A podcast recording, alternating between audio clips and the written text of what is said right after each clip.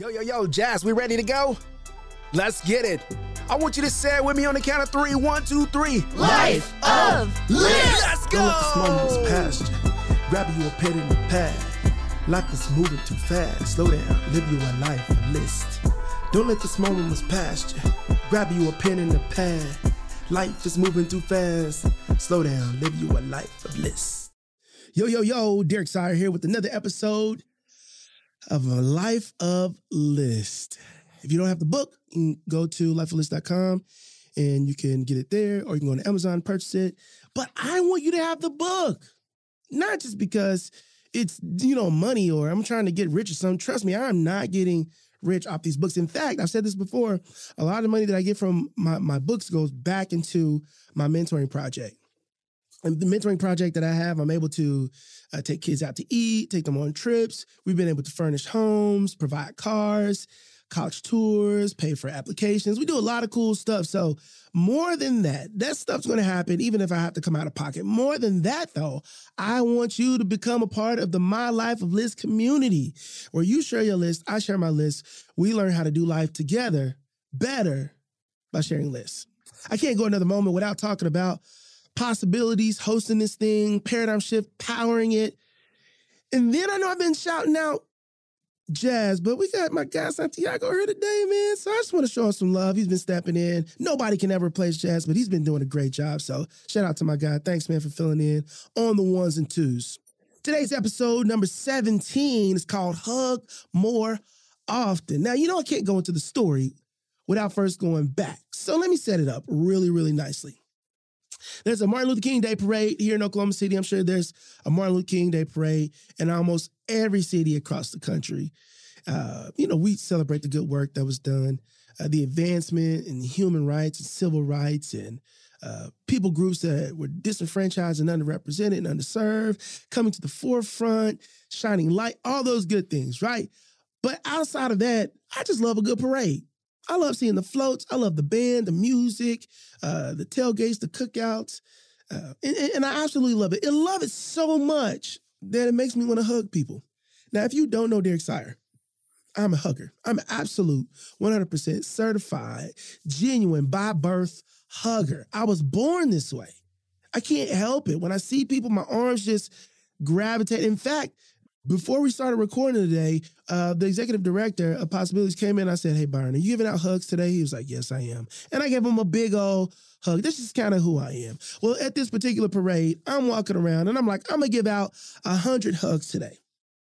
100 hugs. Now, needless to say, I failed.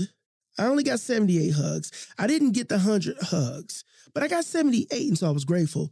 A little side note I came back a few years later and I did the Martin Luther King Day parade, hugathon again, and I got over 500 that time. So I made up for it. I made up for it. But as I'm going out, I'm giving these kids and the parents, and I'm giving all these people hugs. I'm on a float uh, with uh, Camp Shiloh. Shout out to Stephen Moore and the uh, Camp Shiloh family.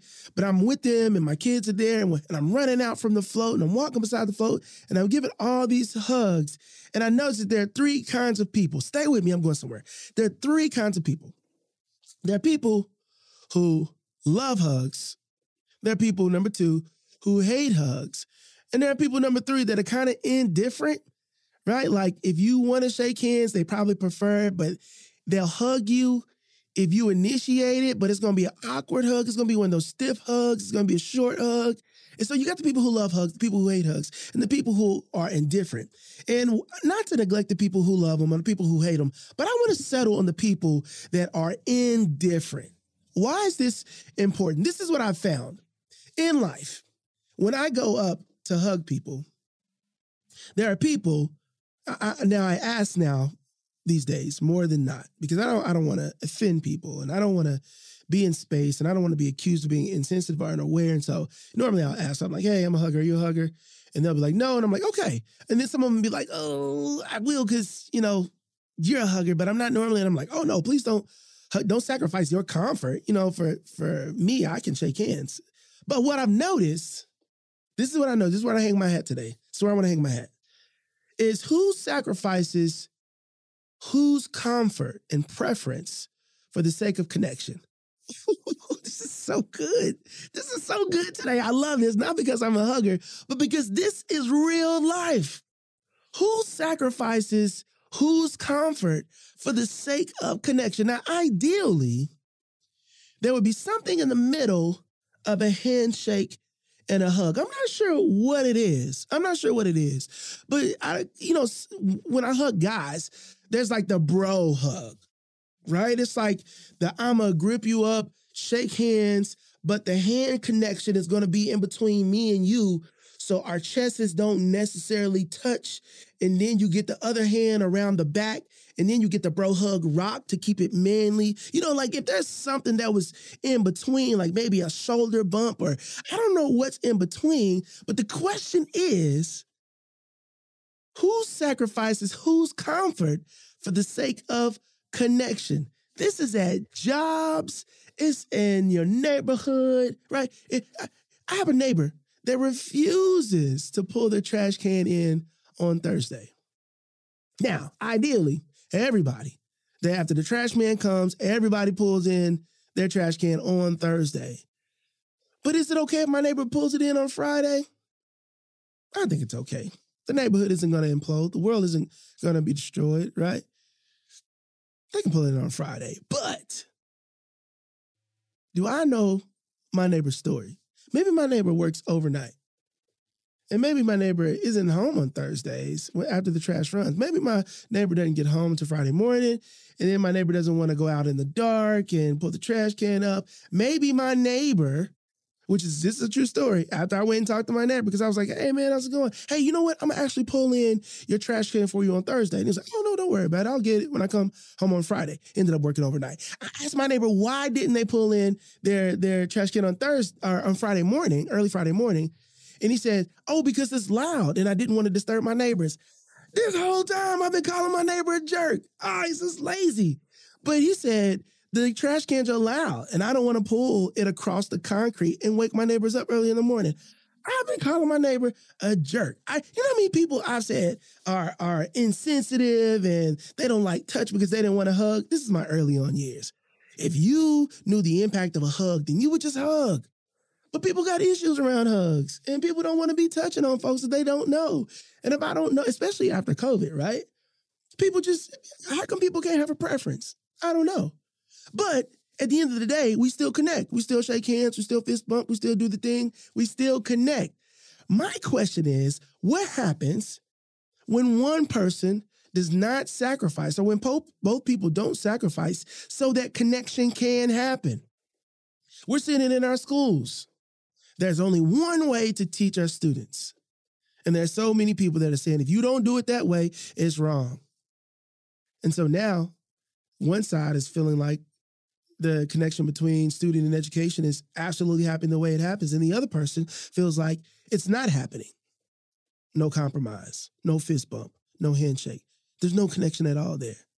We can go to uh, the way that we spend money, right? In, in, in, our, in our country right? There's there's one side, or maybe there's more than one side. Maybe maybe there's a few sides, but people have in mind how it should happen. And what happens when we don't sacrifice what we really really want so that connection can take place?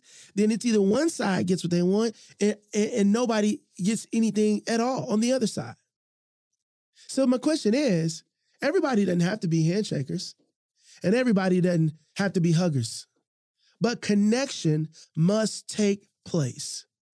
In humanity, connection must take place. How do we get the huggers in the room? And how do we get the, the, the handshakers in the room? And how do we connect them to where both feel fulfilled and satisfied and satiated in their connection?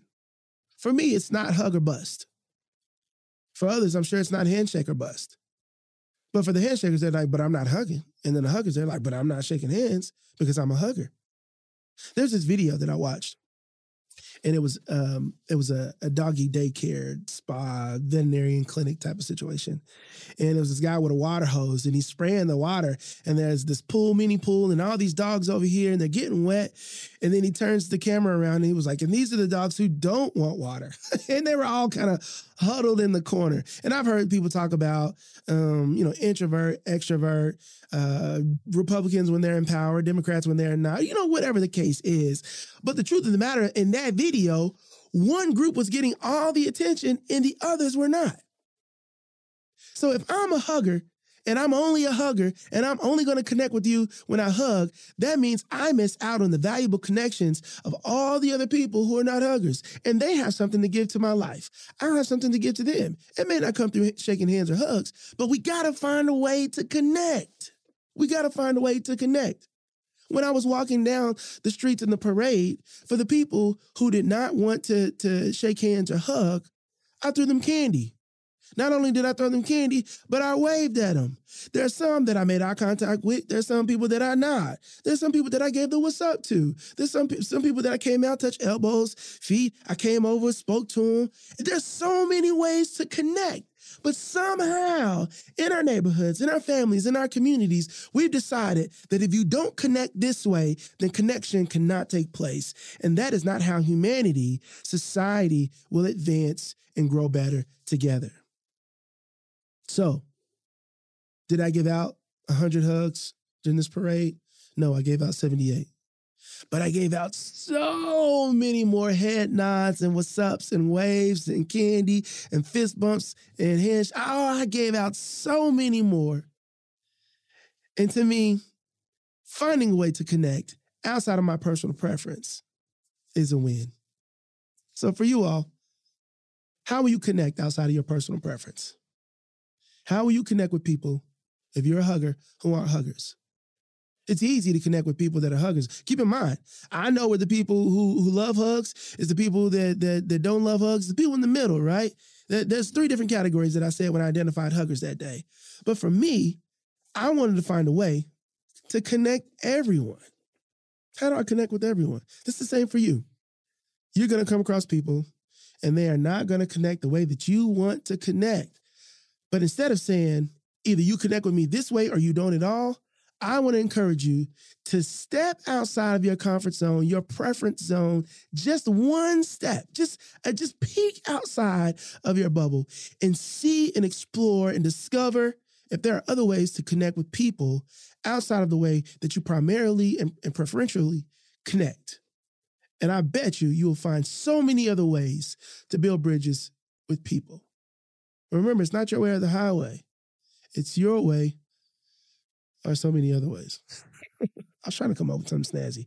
Sideway. It's not your way, but it's expressway. It's not the highway, it's the expressway. I couldn't find out one. But I'm saying there's so many different ways to connect. So for you, that's your job. I want you to figure out a way. The, the title of this is Hug More Often, but I want you to find a way to scratch out hug and connect more often. Can you commit to doing it? I hope so. There's so many people out there that you're missing out on if you don't. Thanks again for listening to another episode of My Life of List, hosted by yours truly, Derek Sire, powered by Paradigm Shift, recorded in the Possibility Studios. Signing off until next time. Don't let that small moments pass you. Grab you a pen and a pad. Life is moving too fast. Slow down, live you a life of list.